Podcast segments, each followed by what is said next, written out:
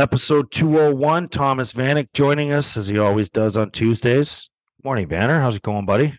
Doing great. Morning, fellas. Good to see you guys again. Yeah, it's good to be seen. We're uh we're being basically told we're idiots as per as per usual on uh, on the old social media truth train here. So Uh, yesterday. Riv and I came on and we, you know, we posted a sound bite and it sounded something like this. Nobody scares me when it comes to the Sabres team. Philly, Seattle, nobody. This team can beat anybody. Yeah, but you're not wrong with that statement. I think that team has proved over the last month that they can beat everyone, and and and so rightfully so. You're not going to win every game. Yep. You can't live and die. It's not the NFL. There's not 17 hmm. weeks. There's 82 weeks, if you want to put it in football terms. There's 82 games, and you know, as far as Philly, I mean, that's not a record that you look at and you want to lose to. But at the same time, it is a Tortorella team that they're going to play hard every game. They're going to be structured. You know what are you're going to get out of the Philadelphia Flyers with Tortorella as a coach, and games like that happen. Yeah, I, I think th- there there is no panic. You know, watching the game last night, Sabres looked off. They were not uh, they were not engaged uh, in their mind.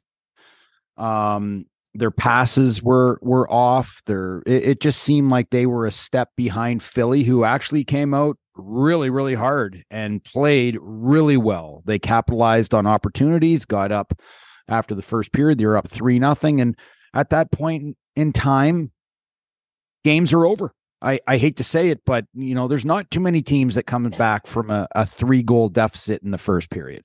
I mean, it just it is what it is. They did not play their best. I think it's um I think it's something where Don Granato is going to walk into the dressing room and he's going to say, "Listen, we're not even going to watch video. We're gonna we're not Oh, going to another one of these. How many of these are we going to have every year? How many have we had this year, big guy?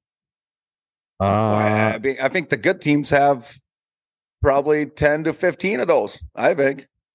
But it, you're you're not going to where go you just and where you just dissect the throw them game. away, Van? Where there's like there's no video at all.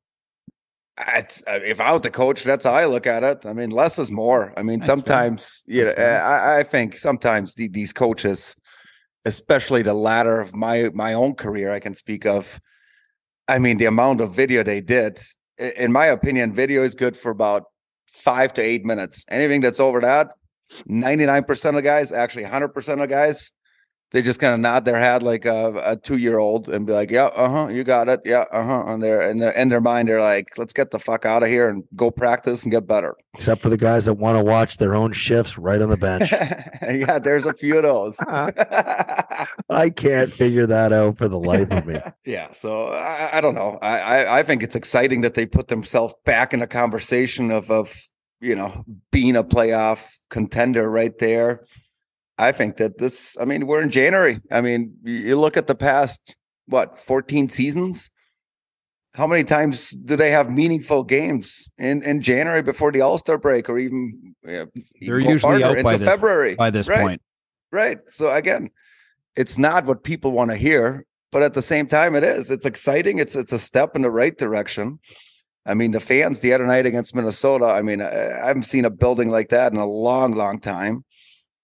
And sometimes it happens, you know, emotions. You, you get a high, you get a big win in overtime, and at the same time, you got to give Philly credit. I thought they they clogged up that neutral zone. They did a good good job taking the speed away from from the fast players on the Sabres, and then it just kind of put them to sleep. Really, Uh it happens. You move on and you not even worry about it because the team has played really well the last month and a half. You know, one of the hottest teams in the league, uh, quite frankly. So they dropped the ball. They didn't play well. I know probably every single guy in that entire room, coaching staff included, knows that they dropped the ball. They did not play well. And sometimes this is a good way to um, recalibrate and and and not overthink things. Just uh, get back to work and and and not, you know, they're they're gonna have a tough test. We got Seattle coming in here, and Seattle's been playing amazing. I mean, they put themselves in a in a playoff position. They're they're uh they're like a they're like this battle tested team with no real superstar, but they have a whole bunch of players that are really tough to play against. So You just hope another the, tough test. you just hope that the customs agents held up the plane a little bit coming in from Montreal last night. You know what I mean? Just make them stay up an extra 30, 45 minutes longer, sit on the tarmac. Customs can't make it out there just yet. It's a little chilly. Got to get our coats on. Maybe bring That's him right right. into the airport, eh, boys? Make him taxi across the runways. Yeah, Go into the yeah, airport. Make him go in, back on the plane, taxi over. That should be an extra hour for sure. Well, You know, let Seattle me- won. Seattle won four nothing last night. Riv against Montreal. They're coming in tonight against the Sabres. But you know, I want to go back and and and say that uh, last night's game can't happen because of where this team is. I get what you guys are saying. I've been in those locker rooms too. I understand that mindset, but from the fan standpoint and the expectations standpoint, and even from the player standpoint, that you have to imagine they're holding on to something right now that they don't want to let go to. And that is a very close position in the playoffs. And I know Philly's not a threat to them, but that's why they needed to win that game. Like I could have lived with a Boston loss. Okay. I could have lived with a Minnesota loss because these are these are teams that I think we would agree are probably maybe more finely tuned for playoffs right now than the Sabres are. But Philadelphia is not.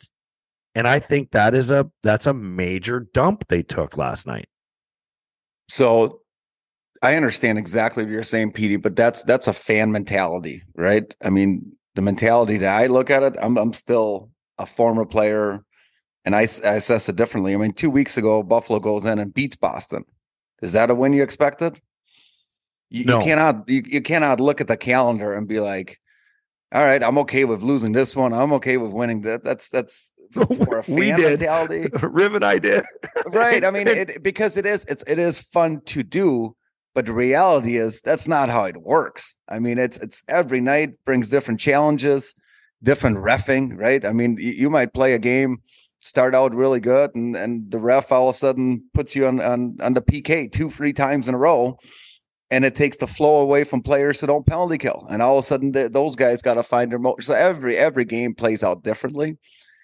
The one thing that the Sabres have to do, because I hear it all the time when I listen to different people, is oh, imagine if Buffalo wouldn't have lost eight in a row. Well, it, it that's I mean, I, I get that too. I mean, they go four and four in that span. Now you're in the playoffs. But uh, again, that that's unrealistic. Imagine if they didn't win the whole West Coast trip either. Like it, it's for the Sabres right now, what they have to do is come out tonight and put a good game together. Because if they lose tonight, then you got Winnipeg, just like the, the game we're playing. And then it's a loss, loss, loss. What this team can't afford is to lose four, five in a row again. And that's reality because with 44 games left, They What can't it take lose to lose three in a row, Vanner. right. And even that, because the margin, I mean, 44 games, that's a lot of games, right? Yep. But it's going to take what, 100 points minimum probably to get a wild card spot? So 44 games left, that's 29 wins. That's like the Sabres of- sit right now 10th in their conference, 10th. Okay. They're trying to climb uh, the Islanders, trying to, you know, get closer to Pittsburgh and Washington. Here's the thing they're they're four points behind the Pittsburgh Penguins, who hold the number eight spot. But they're also three points away from being 14th Mhm. in the division. this is how close things are. So when you say you can't lose four and five games, I don't think you can lose three games because three games puts you in 14th. Yeah. And they can't afford that. I mean, if you want to be a playoff team, you, the, the consistency throughout a season, you will always have your ups and downs. There's never been an NHL season for any team ever that has not had a little bit of speed bump here and there. But the teams that make the playoffs are the ones that are the most consistent and don't go on these runs of four, five, six games losing. Well, So- at least multiple times, right? I mean, even the good teams might have a four or five game losing streak, but you can't have three of them. Yeah, but they also have two stints of 20 games or like 10 games at a time where they're, you know, 9 0 and 1 or they're 8 and 2. You know what I mean? Then they do that two or three times, whereas You know, these other teams like the Sabres will have a couple runs like that, but then a lot of times are five and five, Yeah. four Right. and six, maybe six and four, and then that's where it just kind of all balances out. I have Yeah, I a mean- question for you guys. Mhm. So with with a with a back to back game, and you have Seattle coming in, which is which is a hell of a hockey team that uh, have proven that they're that they're no joke. You know, with a back to back game, um, Jack Quinn and JJ Peterka, the last number a few weeks n- have not played bad by any stretch of the imagination. Okay, but they have not popped. Okay. They haven't had that game where you were just like, wow, this kid line is just insane. And Chad Dominicus wrote, um, maybe it's time to give uh, Jack Quinn and Peterka the night off on, on this back to back game and insert a really hungry Rasmus Asplund and Vinny Hinostroza. And I, I want I want to hear your thoughts on because I I actually agree with it. I and and this is not this is not a pee slap for for Jack Quinn or Peterka. It's just they are rookies. Sometimes that just that one night where you can just take a step back, watch the game, and have a different view of it, recharge the batteries a bit. Maybe this can help them move forward. What are your thoughts on that? I, I I'm I'm with you. I think it's uh not a bad idea. Not only to take those two guys out, but at the same time, you got to get these other two guys back in the lineup, right? I mean, as long as again, I'm a not in the room. You guys aren't in the room, but if they're bringing good attitudes and they're working their ass off in practice, well, tonight's the perfect night to reward them, right? I mean, last That's night right. you you lay an egg. It's a four nothing game, and just like you said, the biggest thing with a couple guys changing into the lineup those guys they're going to bring excitement battle level something that that that team's going to need tonight right? If, if you go with the same lineup which is okay with lots of teams do that right? But at the same time the other two guys either have to play. What i'm interested to see how you're going to get Luukkonen back in it? Like is that a guy you would play tonight? I mean he's obviously in rochester is, am i right on that or is it He, one uh, of those got on- sent on down. I mean, I would I would think that they're going to come back with Comrie. Like he went down for his his his two week conditioning stint. He probably played some games last uh, down there, practiced down there, and now he's been called up. He's practiced a couple times with the team. I would think that he, if you're sending Ukko-Pekka Luukkonen down. I would think that Comrie is going to have the next game because we both know that Anderson is not playing a back to back game. Right. And but but you guys again that's another topic vanner it's another topic that when you have a winning winning thing going you do not change it. You do not change anything that you're doing. You got to ride UPL he's played very well. He's given the team chances to win. And there's just something about when teams are winning do not change anything. And I don't care if you have to sacrifice somebody, you don't change something that's winning. According to, um, I think SUPL is going to start tonight against Seattle. Wow. There you go. I think this this that move was more of a That's a- paper transition. okay, that's good. to That's give them a then. day to figure out because you're right on. You don't change when somebody's hot, especially at the goaltending position. I mean, you. I mean, we talked about the Devils' hot start, or or the, the start they had in the the what twelve or thirteen game winning streak. I mean, did those guys play really well for sure? But I think it all always ultimately comes down to man, that goalie's making saves he shouldn't make, and you got to ride that and he's deserved to get more starts. So I'm not shocked at all by that news that he's coming back up. But that means obviously somebody's injured or somebody has to go on waivers today. Um, well, so uh, Kevin Adams spoke to the media before last night's game, and it basically said these are good problems. We have three guys now that are healthy that we believe in. We really like where UPL is at, and we want to see him keep getting reps and minutes here. So I, I, I mean, do you remember uh, when we had Marty Mika and uh, Millsy here? Mm-hmm. What did what I mean? Completely different scenario than this because I think we had three guys that were all vying to try to be starters on the team. And I feel like, you know, Craig Anderson kind of knows his role here. Eric Comrie's trying to stake his claim still in the mm-hmm. league. You got UPL and you got all these, you got a couple other young guys breathing fire down their neck. But doesn't that kind of create somewhat of a an uncomfortable work environment when you have three goaltenders? Because eventually one of them is going to get a little irritated. At least in this particular instance, Comrie was hurt. So it's not like you're hanging on to three like we did. But when you have three healthy guys, it kind of makes for an interesting dynamic. It's great for practice. You know, you can get, you know, you got the third guy there that can stay on and be a bit of a shooter tutor, but I find three goalies a distraction. It it certainly can be. The only thing I can think of that Craig Anderson has been in the league for 20 years. And, you know, maybe that's a conversation you have with him and be like, you know, you've been great for this team in the in the room and blah blah blah, all the things you hear he does, but you're kind of like the goalie coach. You're the mentor to these two, and then you know, spot duty here and there. I mean, eh, but it's different because when we played with those three goalies, Well, do you think he'd be okay with that? I know he's 41 years old, but let's just hypothetically take the age of a man out of this and look at what Craig Anderson has done in the last, you know, year and year and a half. He's played awesome. Okay. Mhm. He's he's done everything that you've wanted. And he, I think he's an even bigger part off the ice. Having very, very young players in this league that have to learn how to be a really good person and, and, and a true professional. And I think Kevin Adams wants Craig Anderson around.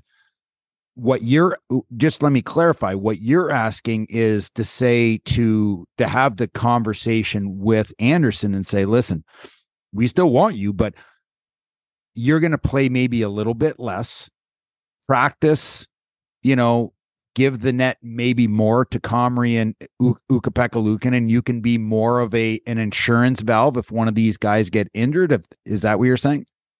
That's exactly what I'm saying because otherwise it doesn't work out. I mean, I'm sure Anderson is going to be like, no, I, I still can play. That would be, again, it's hard because I don't know him. I don't know the, the room of the temperature, but having three is not not great. So it, it's got to be a decision. You either send Luukkonen down, which is an easy one, which I don't think is the right move because I think he has been the best goaltender over the last four weeks or you put Comrie on waivers, or you have that conversation with Anderson. Either one of them is not a good situation. So what do they have in the minors right now? Um, Sub, um, Subban, right? Yeah. And who's who's their other goaltender? Do we know who the other one is? PD, do you know? that's a, that's a uh, different well, podcast. It was UPL, and then I think Comrie was there. So I don't I don't know. I'm sure don't it's a kid they call up from the East Coast. Yeah, yeah.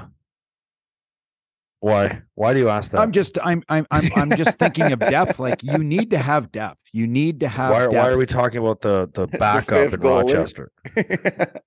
So I'm just wondering who's down there because the last number of years in Rochester, there hasn't been a full blown number one down there. There's been guys that have shared the net. There's been multiple goaltenders that have shared the net in Rochester. Like last year, we had how many how Beck many guys played in Rochester Beck, last year? Beck Warm. What do you know about Beck Warm, River? Absolutely nothing. Okay, back who's Warm's uh, Petey? Who's the seventh D man in Rochester? Ryan Jordan. But you say you, you say that and you laugh. But how many goaltenders did uh did the Sabres have last year, Vanner? I don't know, six. Six. How did the season go? So that well, that's my whole point. That's my whole point. Michael Houser's also there, Riff. Just just to go along with your point. Go ahead. There there is no point. It, it's it's there has to be there's going to be a really tough decision made. If you feel if Kevin Adams feels that Ukko-Pekka Luukkonen is playing as a number 1 goaltender at the right age of what 24 25 which is a perfect age for a goaltender that's had enough seasoning in the minors And now you feel as an organization, you give him a chance because they've been inserting Ukko-Pekka into the lineup the last couple years to give him opportunity. Well, this year, he's taken advantage of an injury to uh, a starting goaltender, and he's taken advantage of the net. He's played very well. The team feels very comfortable in front of him. And now you have the management that have been put in a very good situation, a tough situation for a GM, but it, it's it's a good situation because ultimately you want Ukko-Pekka Luukkonen. They drafted him in the second round years ago, so he could be in this situation right now to eventually take over the net for the Sabres. And he's done that the last, you know, month to two months. But he is I think he is going to continue to take that net over. Do you actually think yesterday when he was sent down, did you ever did you actually think he got in his car and went to Rochester? You guys know how this works. Um I don't know. I I can tell you right now, no. There's no way he left Buffalo. This was a paper move transaction because it's an easy one. I mean, you I, I don't know if Rivs you were around, maybe Petey was for sure, obviously. Marcus Foligno, remember that one? He, I mean, for a month because we had injuries, but we couldn't something couldn't didn't have enough guys on the IR, but we needed Marcus to play every game, but we there's no roster spot. I mean, I remember we would play Vancouver. After the game, he would get sent down. We got on a nice plane, fly to Winnipeg. He has to stay in Vancouver, fly through Toronto, and meet us in Winnipeg. And then uh, game day, he gets called up again. I mean, he followed he reactivated. Team. Yeah, Yeah, he followed literally followed the team for four weeks. Oh, that's a that's a Lou Lamoriello legendary move. He was doing that. He, he he was Lou was sending guys down to Albany, but they never went to Albany. Never. They were so always I, in New Jersey for some reason. Like, hey, right. stay away so from the rink today. It's exactly. get a workout in. Right. So uh, unless unless Kevin, you know, I don't think he's going to get rid of a goalie. He's going to keep three, uh, and he's continued going to play him, send him down, or he's going to make a hard decision and put uh, an Asplund and Hinostroza on waivers, or trade somebody away to make a permanent move so the kid doesn't have to go on waivers every 24 hours or waivers being sent down. That's the whole that's that's the scenario I see playing out because I've seen it before and he he ain't going down anymore. He's he's staying and he's going to play. So let me ask you this, Thomas. Uh, with what you've seen, we I don't think we you weren't on last week, right? Right? Mm-hmm. No, two weeks ago. No. So what are you doing with this team then? With where they're at? Are you are you looking to to say? that the Sabres should stand pat with where they're at, see what their players can do down the stretch, see what they have in goaltending, or are you are you adamant about making a move and bringing in a player or two to try and make the playoffs this year. Like is is with where this team is at is are the playoffs important to you with where the team stands right now? Yes. I think they're really important. I think the, the the young kids, the Thompsons, they need to get playoff experience. Do I make moves? I think I've said this from from day one. I would make moves for sure, not just to better your team now, but also going forward. And that's not always easy to do. It's easy to say and be a coach GM and be like, oh, go get me this guy, go get me this guy. But it's something that I would daily check on to improve the team. That it's as simple as that. Do I think this team is good enough to make a run? I think they have shown. But I do I look at this team and does it scare me? I don't think so. I think there's we have brought it again. I, I don't think we you know, you you don't have a Marcus Foligno. You don't have what's the kid in Arizona we brought up. We, we like Lawson Crouse. Exactly. Like those are the types of players you need in the playoffs. I, I believe that. You know, and and has so how many moves do you have to make though, Vanner? How many moves do you have to make to to feel comfortable that when you're looking at this lineup up and down, how many moves are you are you missing to be a legit playoff hockey team? Well, I think the, if UPL can continue to play well, I think your goaltending can. You need goaltending, and the way he's playing, I think he's given you a chance. And most night he has played. I think you're probably a defenseman or two away, one for sure. And I would say probably two forwards. That would be my kind of easy again- assessment off of it. again, what what? So when you look at bringing in those two forwards, when you look at bringing in maybe a defenseman, are you Mhm. looking at rentals or are you looking at bringing in players that will be wearing a Sabres jersey for years to come? for years to come. I, I think the way in Buffalo, the way I see it, you have to bring in and build in teams, which either you get an extension in place or the kid, the player has term. Because I don't think you're going to go in the summer on the UFA market and convince good players that Tage Thompson is the next superstar. Come and help him. You got to find, just like Chris Drury back in the day, term. Uh-huh. You have to find Danny Briere was traded Chris for Chris Gratton. exactly. You have to find players with term. You got to go do a good job drafting, which it looks like they have. I mean, look at the Buffalo Bills. I mean, it's it's the same thing, right? They got lucky or or hit lucky, whatever you want to call it, on Josh Allen, and now they're building something. And that's when you get free agents like that Von Miller. You think Von Miller would have came to Buffalo before Josh Allen? No way. But now he sees something that this team is close to winning. Think Stefon Diggs is coming here to take passes from EJ Manuel or JP Losman? Right. Nope, I mean, absolutely and, not. And and do I love Tage? I, I absolutely love him. I think you know. Unfortunately, there's a guy in the league with it's called Connor McDavid who's going to win the Hart, but I think Tage is right behind him.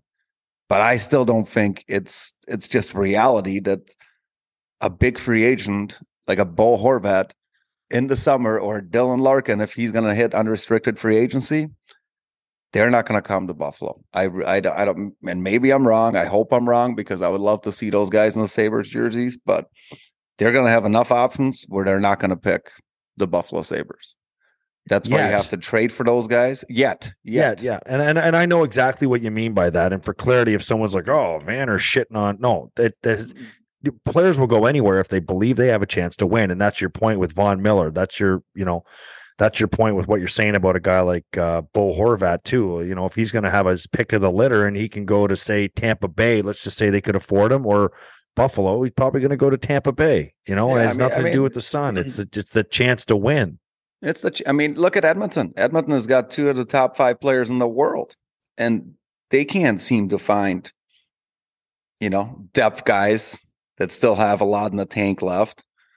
You know, uh, like Giordano is a perfect example. Unless they're That's way overpaying really- them, Thomas. Unless they're overpaying them, but I mean, Mark Giordano is still a really good defenseman in this league. At what 39, 40 is he? And what kind of deal did he take in Toronto?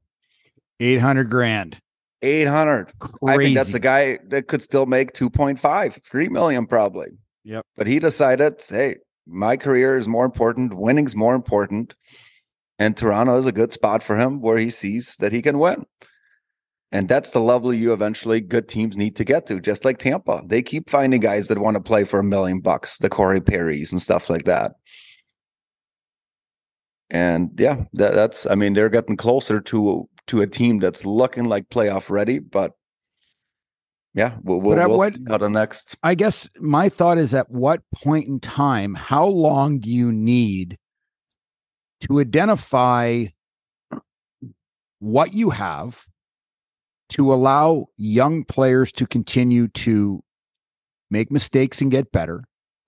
Um, but then all of a sudden you have an emergence of a team that has taken major strides forward. And at what point in time, when you have this war chest of um, first round draft picks, second round draft picks, um, multiple first rounders that you chose last year in last year's draft, we had three of them. Um, at what point in time do you look at certain players and say, okay, it's time to start surrounding the younger players that we have here, the core, and and make them make make the team stronger, make them better, not take away opportunity from them, but put Mhm. pieces into your lineup where they're they're going to be they're going to make the team better. And I Well, I I, I think think you- that time is now. I Wow. that time is def- certainly not. I mean, y- y- go go go I mean, go through the the roster of forwards, and I'm pretty sure the three of us and Geo and JR and whoever else, we can come up with seven forwards that I would identify as my core group. And then I need, you know, you don't need five more. You probably need seven more, you know, at least six more that you have to improve. And then, and, uh, and you're right. I think the time is now, but the time is only now if you can get those right players, you know, like, uh, uh, you know, yeah. th- those Kraus, the, the guy from Winnipeg, uh, Lowry, the Folignos here in Minnesota, those types of players you need to win, but those types of players aren't given away. I think it's at the draft. This year at the draft, it's going to be tough to try to make those moves at the deadline. You know, there was speculation that the Sabres might be trying to move Portillo at the deadline because he's not going to be a Buffalo Sabre. And I think he's a he's a he'd be a nice chip to throw into a deal to go and try and uh, acquire some of those pieces you're talking about. But um, I don't know what piece he would get or if you add something to it. But I think at the draft, you have to wait and see where your draft pick is, but you have those three first rounders from last year. And I think this year at the draft is it's time to try to grab a couple players with all your young prospects and all the players that you know you're not going forward with and future picks if you have to and start bolstering this roster for next season. Yeah, I mean the draft definitely is, is because then you you work with every team, right? I mean, you, you look at the the standings right now and you give, you know, whoever a call, who a Carolina or a Tampa, and hey, hey you, you want to get rid of this player? None of them are going to get rid of players. They're going to add players. They want to make another run. But come come the draft, right? The salary cap comes in play, and they need to get rid of certain cap numbers, so it's easier to make a deal. But, but is that going to? Sabres? But you're Sabres not is in a team. dangerous situation moving forward, though. I mean, it's not like you can just go out and say, hey, we're the team that has all of this money and cap space mm-hmm. where we can take on players from your team.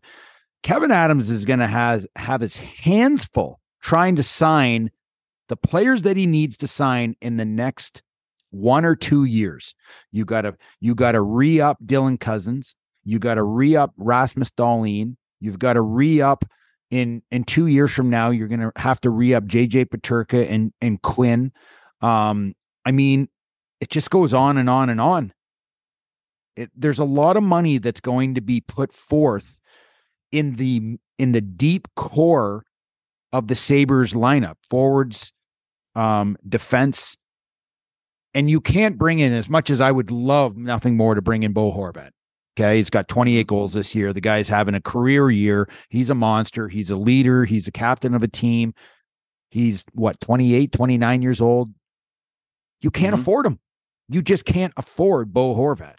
It does not fit into the long term um, cap for for the Sabres moving forward. They need to find players because they they pretty much right now have their top six forwards almost signed, sealed, and delivered for the next number of years. Jeff Skinner, Thompson, Tuch, Cozens, Quinn, and Peterka. Those are going to be your top four or top six forwards. Hands down, no question about it. Now you need to sit there and figure out what does your bottom six or your your your other lines that play may play a little differently in today's game, you need to have your, it, it's not even a top six anymore. You need to have a top nine because other teams have top nine forwards. They're, they're elite, they're high end, and they score on any given night. The Sabres right now have their top six guaranteed for the next number of years, and they're going to have to pay those guys a lot of money. So it's going to be a difficult situation moving forward for Kevin Adams. He's already knocked, and I mean, he's hit grand slams on the contract of Mattias Samuelsson and Tage Thompson, the two signings that he had before the season starts. Now he needs to go and do it again to give this team a chance to really be a cup contender someday because you can't overpay players. Yeah, Fair enough. I mean, y- y- it is fair enough, but You might have why, to though. why why can't you fit in a Bo Horvat? There's other teams I look that have multiple, multiple, multiple players that are making anywhere from six to ten million. Mm-hmm. Because you have you know you have a, a Jeff Skinner at nine, you have your Yeah. Thompson at seven that starts next year. You're going to have a Dylan Cozens that's going to be anywhere from six and a half to eight million dollars. Um, Yeah, but You have- Riv, but you Riv, have your whole top line, your whole top line in Buffalo makes uh 16, 20, about 22 million dollars. That's what Marner and Matthews make. That's two players. That's two. That- yeah, That's, that, that's they have three players who's on their- your top line between who's their Ski- third line? Or who's Well, their, in Tor- who's their the other Toronto, guy? they the have line? your they have your Engvall, your Jarnkroks, your you know those kinds of guys making two two and a half million that get you you know thirty to fifty points, thirty five points. Like Jarnkrok is is a is an unbelievable depth player, maybe one of the most underrated depth players in the league in the last seven eight years. So he, I mean, he has twenty points right now. I think in thirty something games. I mean, that's that's a pretty damn good rate for paying a guy two and a half million bucks. You know, Engvall is making two something. So I mean, those guys are your those are your, and Engvall Well, you know plays who up else and was down. an the- awesome depth player in Toronto? Mikhailov. Mikhailov, Mikheyev. Well, he's gone now and making four point six million dollars because he was an awesome, really cheap depth player, but now he's making money in Vancouver. And that's what happens on these teams that when you have really good depth players, they're eventually going to pop and make make money and make it a nightmare for Toronto to try and sign and keep the team together. And that's why every year Toronto is going to have a hard time because they don't have draft picks, they don't have the money, they don't have the cap space to be able to put these guys under. Um, Kevin Adams' toughest job is going to be filling out the rest of the roster with the right players under the right salary. Simple as that. Like your your Mittelstadt for two and a half, your Olofsson for four point something. Those guys are gone. They have to be gone, and that money has to become clear. Kyle Okposo six million. I know we're going to give Dylan Cozens six seven million, but he's going to be on the second line. The hardest job for the general manager, I don't think, for any general manager, isn't establishing your stars and paying them. It's finding the rest of the players. It's, It's knowing finding the rest, but but again, when you talk salaries and and it's six million here, eight million here, you also have to just like what Petey mentioned, and I was going to bring up, like Okposo is not going to make six million next year. He'll if he's back, he's probably a one year deal at a million bucks. So there's five million. So just because you're bringing in players, I mean, you're losing salary and, and shipping out players that also have a salary out. you you're, have to lo- move you're losing minimal salary. Not minimal. Six million cap hit by Five million dollars could get you two unbelievable third line players. I mean, uh, Rasmus Dahlin is going to make say say he signs end up signing for ten. But he has another year next year. So he there's has still another ti- year. There's still time, but uh, you still have to just like you're saying, you have to kind of look in the future as well. Yep. If he makes ten, well, that's that's only a four million dollar gain, and by only I mean he's already making six. He's not jumping from a, a you Two know to an 10. entry level from two or from three to ten. Not that four isn't a big number, but it's a number you want to eat and give him all day long. The way he's playing, the way his leadership. I mean, he he took his game to a completely different, you know, where I didn't think he could get to, and it was it's on me. And he definitely showed me something that I didn't think he had. But man, that, that kid put it together, and he's he's an absolute stud. You're not alone there, Thomas. Everybody, everybody felt that way, and and I even said today we are uh, you know, we do shred and ragging on Tuesdays, and we talked about Mhm. Dahlin, and I'm like, you know, this is a guy that I said, you know, a couple years ago, playing under uh, Ralph. I almost call him Chad Kruger, Chad Kruger, uh, Ralph Krueger. Um, I said he he looked like an American Hockey League defenseman, and then I said that's those aren't my words those are craig's words but it but it's at least i did say that by the way riv but it's true there were nights where he looked like he didn't even belong in the nhl and now he's become a in my opinion a, the running number one candidate for the norris trophy Well, I think he looked like a player who had a ton of skill, great skating ability, who tried to do way too much. and I think now he's got some help. He's moving the puck more. He's he's making quicker decisions. He's joining the rush. So again, it's it's it's you got to give credit to Donnie Granato. I mean, he found a different level for Tage Thompson, and he certainly found a different level for Dahlin to buy in. And then those two guys, especially, they they have taken their game to completely different heights where they were. Anything you want to add, Riv? Because I got somewhere just quickly left hand turn I want to take here. Have you guys seen Connor McDavid socks that he's been wearing his entire career? Yes, I saw that. That's so No. that's gross. Go check it out, It's Craig. We we just tweeted it from our show account. It's absolutely disgusting. You know, you wonder how many points he'd have if he actually had some some toes on his socks. It's amazing. It is absolutely. Were you ama- I- I- superstitious, Van? Not really. I mean, I had, you know, I, I had my few few things that I did, but overall, I didn't have. Yeah, but there's a difference between superstition and regular routine that you Right. feel works. Yes, You know, yes. To me, it was more of a routine. I mean, I mean, we played with guys who, you know, so many superstitious, and and the amount of skates they would go through or sticks, you know, and I'm like, I was like, just give me two sticks, and they should last for at least seven, eight games. They'll be fine. and then you have guys who, you know, they need three new sticks cut in the same way. Maybe this one is is a centimeter higher. I'm like, the hell? I mean, my sticks were all they, they were never the same height. I don't know. Someday my back was sore and I was a little shorter, and my stick was an inch shorter. And There's I a lot of crazy though, man. there is I a mean, lot. I, I don't know what happens to to us all, but um, you know, from the time that you were very young, where you had no real um things that you did each and every game, you got dressed differently every single time, you tied your skates differently, you did everything different. You were always playing around with taping your sticks differently, and it was a lot of fun. And then all of a sudden you you, I don't know when it is, but you just hit a point where the routine of the game, the routine of your environment throughout, like on a game day, I think you just start to hone in because it's like Groundhog Day. An 82 game schedule in the NHL is so mentally and physically draining that it's almost like players start to um, get their their routine down and they build it and then they do the same thing every single game day every single game game it becomes over and over so you almost don't have to put any mental stress into a game day because everything is done the same way over and over again Right, and then the other thing is, I mean, I, I especially you know junior hockey and college hockey, like I, I there was nothing, even no routines really. It was just taping your stick and warm up and get ready.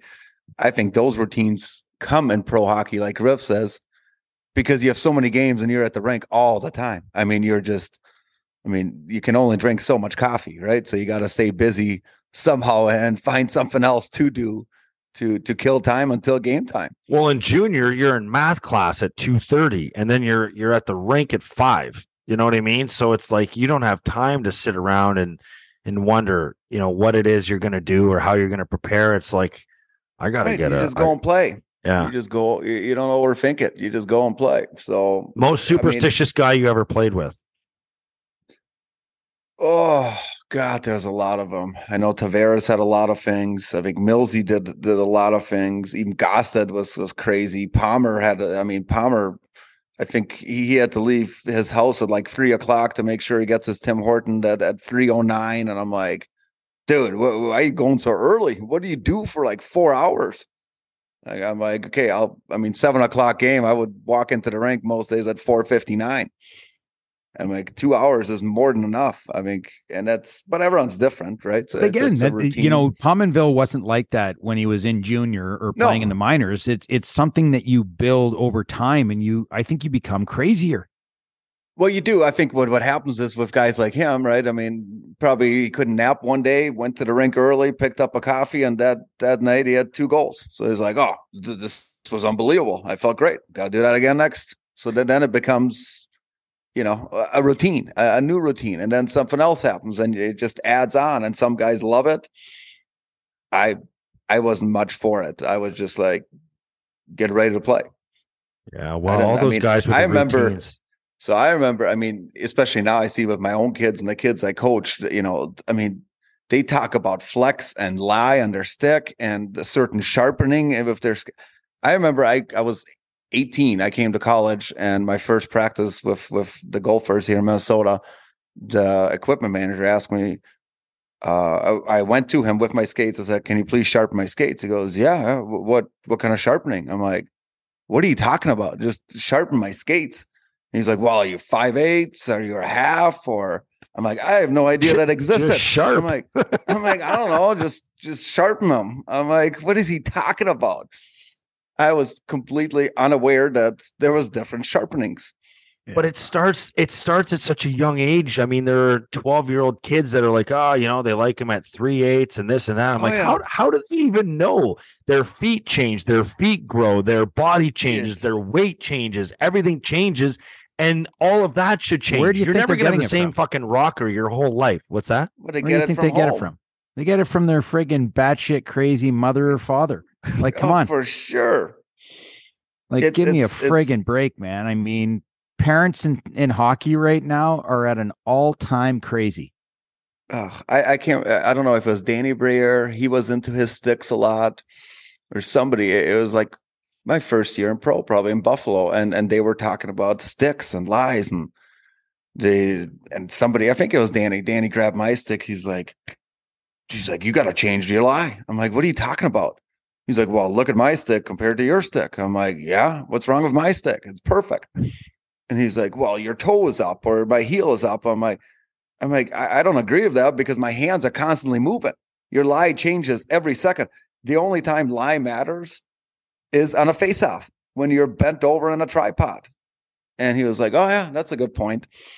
So it, it's it's amazing how again, and Danny was a special player, but his mind were completely different than mine because I'm eh? like, no, my my stick is great. It's flat, it's shitty, and I can chip it over a, a goalie's shoulder. It works great for me. But when I was talking to Danny, I'm like, dude, I don't understand lie. Like, I, I didn't even know there was an option that you can change the way your shaft angle is. I'm like, you guys are crazy. That's a wrap on another episode of After the Whistle. Don't forget to follow us on Twitter, After the Whistle, and at Craig Reve 52 at the Instigator 76. And you can find us, as you already know, on Apple, Spotify, and YouTube, and anywhere else where you can get your podcast. Thanks for tuning in. Don't forget to spread the word.